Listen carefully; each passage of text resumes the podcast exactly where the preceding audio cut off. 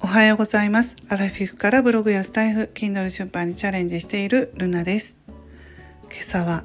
テレビで大きな地震があったことを知りました。宮城福島で大きな地震があったということで心配しています。ツイッターのフォロワーさんも何度もツイートされていて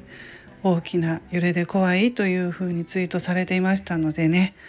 本当に地震怖い思いをされたと思います、え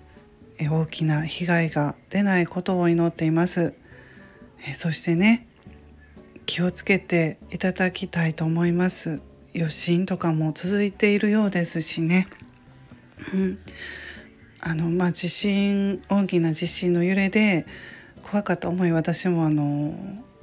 もう随分前ですけど阪神・淡路大震災あの時に一番大きな揺れを私あの関西に住んでいますので